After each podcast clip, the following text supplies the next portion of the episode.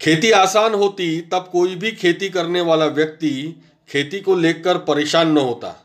चाहे फिर केवल खेती पर आश्रित व्यक्ति हो, या फिर अन्य मुख्य रोज़गार के अलावा खेती करने वाला व्यक्ति हो। यहाँ किसानों को समझना बहुत ही आवश्यक हो जाता है कि फ़सल क्षेत्र की परिस्थिति एवं फ़सल अवस्था तथा फ़सल का स्वास्थ्य, हेल्थ, उस परिस्थिति जो कि स्थानीय मौसम तथा खेती करते वक्त किसान द्वारा निर्मित होती है। ऐसे ही लगभग सभी किसानों के खेत की परिपाटी होती है कि आज के वर्तमान में किसान कृषि के यंत्रों द्वारा खेत को ढलान युक्त बनाते हैं। ढलान युक्त कहने का तात्पर्य यहाँ तीक्ष्ण ढलान से न होकर खेत में जल निकासी सुलभ एवं सुचारू रूप से हो इसलिए खेत के ऊंचाई क्षेत्र से मिट्टी को यंत्रों की सहायता से खेत में एक दिशा की ओर डाला जाता है, जिससे सिंचाई या बारिश का जल स्वयं ही फ़सल क्षेत्र से बाहर हो जाए, अर्थात फ़सलों की जड़ों से दूर हो जाए। परंतु देखा जाए तो जिस ओर खेत से अतिरिक्त जल या पानी की निकासी के लिए ढलान या दिशा दी जाती है, खेत के उस अंतिम छोर या क्षेत्र में एक छोटा समतल या सपाट क्षेत्र का निर्माण होता है, जहाँ खेत का अतिरिक्त जल तेज़ी से खेत के बाहर नहीं निकल पाता, तथा सारे खेत का जल ऊपरी तौर से बहकर और आंतरिक रूप से रिसाव द्वारा इस समतल भाग पर जमा होता रहता है। जिससे होता यह है कि खेत के ऊंचाई वाले भाग से जल का बहाव व रिसाव तेज़ी से ढलान वाले भाग की ओर होता है, जिससे ऊंचाई वाले भाग में अतिरिक्त जल जमा न होने से फ़सल के पौधे तेज़ी से बढ़ते हुए दिखाई देते हैं। और जैसे जैसे हम ढलान की ओर बढ़ते जाएँगे वैसे वैसे फ़सल के पौधों की वृद्धि कम कम दिखाई देती है। तथा खेत का वह भाग जहाँ खेत अंत में समतल होता है, वहाँ ऐसा प्रतीत होता है कि फ़सल के पौधों की वृद्धि रुकी हुई है। तथा खेत के ऊँचे भाग से लेकर ढलान से होते हुए समतल भाग तक, तब खेत के ऊंचाई वाले भाग में मिट्टी में तथा फ़सल पर पानी के कमी के लक्षण दिखाई देते हैं। उस समय खेत के समतल भाग में फ़सल के पौधों में वृद्धि होती दिखाई देती है। किसानों द्वारा फ़सल को सिंचाई करना तथा कुछ किसानों को भूमिगत जल की प्राप्ति कम होना, जिससे परिस्थितियाँ और भी विकट हो जाती है। जब भूमिगत जल कम मात्रा में प्राप्त हो तथा एक छोटे कम जल निकासी वाले पाइप द्वारा किसान खेत की सिंचाई करने को मजबूर हो जबकि किसान को भूमिगत जल कम मात्रा में प्राप्त हुआ। ऊपर से इन परिस्थितियों में फल वाली सब्जियों की सिंचाई करना बड़ा मुश्किल होता है। कभी कभी पूरी रात के लिए पानी खेत में छोड़ दिया जाता है, जिससे संपूर्ण खेत की सिंचाई में कम दिन लगे। ऐसे में जल का रिसाव मिट्टी में होते जाना और इस प्रकार सिंचाई के समय धीमी गति से जल का आगे बढ़ना जिससे एक क्षेत्र में अतिरिक्त जल का जमाव, जिससे पौधों का मुरझाना तथा लंबे समय तक इस प्रकार की परिस्थितियों का निर्माण जड़ों की ओर से आने वाले रोगों को बढ़ावा देती है और इस प्रकार कुछ समय या कुछ दिनों के लिए फ़सलों की वृद्धि रुक जाती है। इस प्रकार हम देखें कि तथाकथित उपरोक्त वर्णित सिंचाई पद्धति या बारिश की वजह से खेत के समतल भाग में अतिरिक्त जल का जमाव होने से फ़सल के पौधों के जड़ों की क्रियाशीलता रुक जाती है या हमेशा के लिए समाप्त हो जाती है। क्योंकि मिट्टी के कणों के बीच में वह स्थान या जगह, जिसे हम रंध्र या पोर स्पेस कहते हैं, जिसमें अवशोषित जल के साथ वायु भी होती है, जो कि सूर्यास्त या सूर्य के अस्त होने पर डार्क पीरियड कहते हैं तथा प्रकाश संश्लेषण फोटोसिंथेसिस जो कि सूर्य प्रकाश की उपस्थिति में होती है, तथा सूर्य के अस्त होने के पश्चात बिना प्रकाश के पौधों या वनस्पति में जो क्रियाएँ होती है, उसे डार्क पीरियड कहते हैं, जिसमें रेस्पायरेशन श्वसन क्रिया होती है, जिसमें ऊर्जा का उपयोग होकर फ़सल के पौधे या वनस्पति अंगों का निर्माण करती है या विकास करती है। जब मिट्टी के रंध्रों पोर स्पेस में वायु के स्थान पर जल जमा हो जाए, तब श्वसन की क्रिया रेस्पायरेशन होगी नहीं। तब वनस्पति या फ़सल का विकास रुक जाएगा। इस अवस्था में मिट्टी से आने वाले रोगों का प्रादुर्भाव बढ़ने की संभावना बढ़ जाती है। इस प्रकार मिट्टी में अधिक जल या अतिरिक्त जल की वजह से फ़सल के पौधों की वृद्धि रुक जाना या न होना किसान के नज़रिए या दृष्टिकोण से देखा जाए तो परेशानी का सबब बन जाती है, क्योंकि खुद किसान जल्द से जल्द फ़सल की वृद्धि को लेकर उस पर, उस समय उत्पादन लेने का दबाव होता है और इस परिस्थिति में भटकाव की स्थिति का निर्माण होना लाजमी है, तथा वह किसी प्रकार भी पौधों की वृद्धि चाहता है। इसमें वह कई औषधियों का उपयोग कर डालता है, जिसमें पैसों की बर्बादी निश्चित होती है। और उस समय फ़सलों के लक्षणों को देखकर तथा खेत की परिस्थिति को देखकर यह खुद किसान को समझना और समझाना कठिन हो जाता है, क्योंकि वह फ़सल उत्पादन की देरी को लेकर दबाव में रहता है और मिट्टी में अतिरिक्त जल का जमाव इन सब का कारण होता है। धन्यवाद, पंकज इंगोले, श्री गजानन कृषि केंद्र, तारसा, तहसील मौदा, जिला नागपुर, महाराष्ट्र। यदि हम विचार करें कि पृथ्वी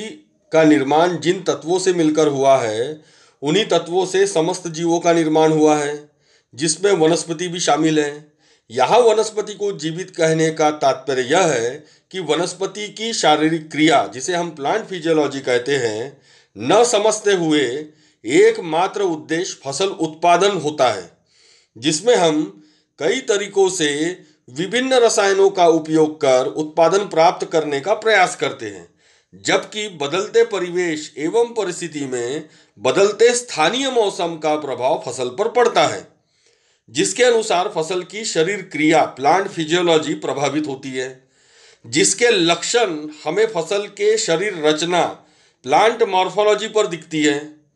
यहाँ हम भूल जाते हैं वर्तमान में हम जिन तकनीकों और तरीकों से खेती कर रहे हैं, ध्यानपूर्वक विचार करें,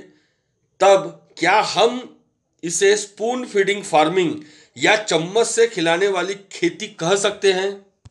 जिसमें खेत की परिस्थिति, फ़सल की अवस्था एवं परिस्थिति के अनुसार हम फ़सल पर क्या उपाय करना है, जिसमें सटीकता के साथ उपयोग कर सकते हैं? जिसमें हमारे द्वारा फ़सलों पर किया गया यांत्रिक कार्य भी शामिल है। हम जब स्पून फीडिंग फ़ार्मिंग या चम्मच से फ़सलों को खिलाने वाली किसी भी तकनीक से खेती करते हैं, तब हमें प्लांट फिजियोलॉजी पादप शरीर क्रिया विज्ञान को समझना अति आवश्यक होता है, जिसके लक्षण अर्थात सिम्टम्स प्लांट मॉर्फोलॉजी अर्थात पादप शरीर रचना विज्ञान पर पड़ता है। इन लक्षणों को समझकर हमें एकदम उचित उपाय सटीकता के साथ फ़सलों पर करना है। मिट्टी की उर्वरता का प्रभाव, अर्थात फर्टिलिटी का प्रभाव भी पादप शरीर क्रिया पर प्लांट फिजियोलॉजी पर पड़ता है, जिसकी वजह से मिट्टी के जल धारण करने की क्षमता और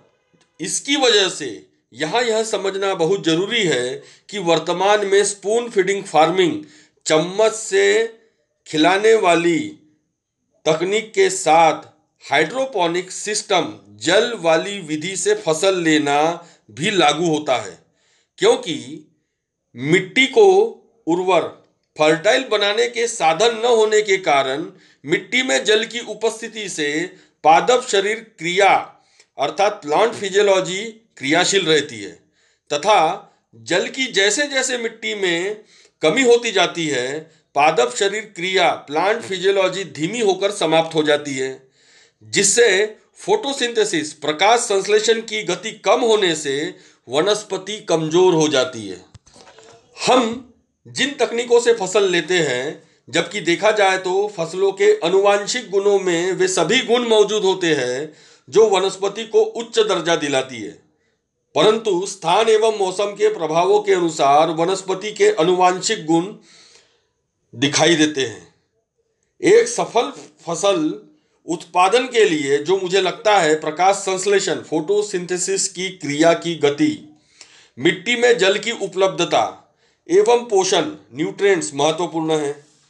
जिसमें दिन भर की सौर ऊर्जा, सोलर एनर्जी के अवशोषण अर्थात प्रकाश तरंगों के अवशोषण के बाद रात्रि में श्वसन क्रिया,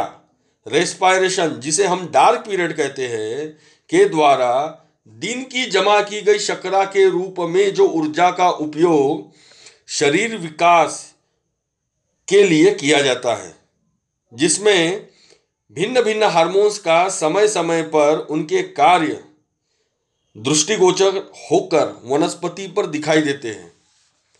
जबकि किसानों द्वारा फ़सल की वृद्धि के लिए ऐसे रसायनों का उपयोग किया जाता है जो प्रकाश संश्लेषण अर्थात फोटोसिंथेसिस की क्रिया में उपयोग होकर रात्रि में, श्वसन क्रिया में कोशिकाओं का विभाजन न होकर कोशिकाओं के आकार में वृद्धि होती है, जिसमें सूर्य उदय के साथ पौधे बड़े हुए दिखाई देते हैं, लेकिन कोशिका भित्ति अर्थात सेल वाल पतली हो जाती है,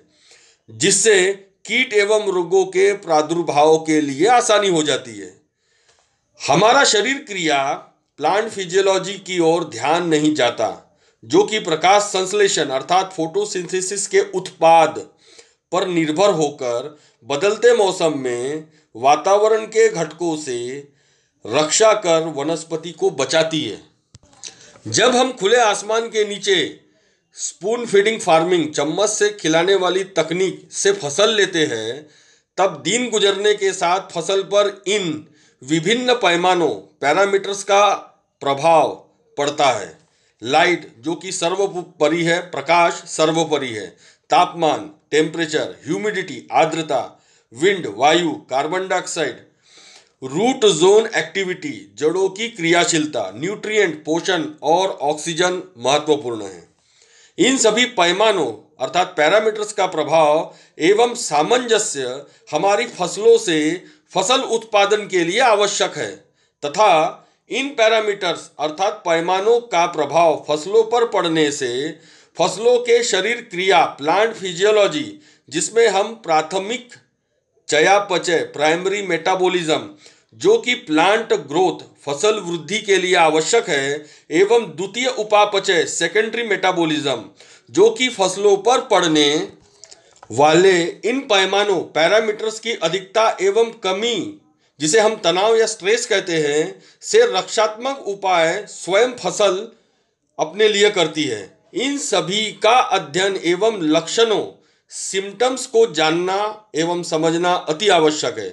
तभी हमारी फ़सल पर खर्च, अर्थात लागत मूल्य, न्यूनतम, अर्थात कम होकर फ़सल उत्पादन कई गुना बढ़ सकती है।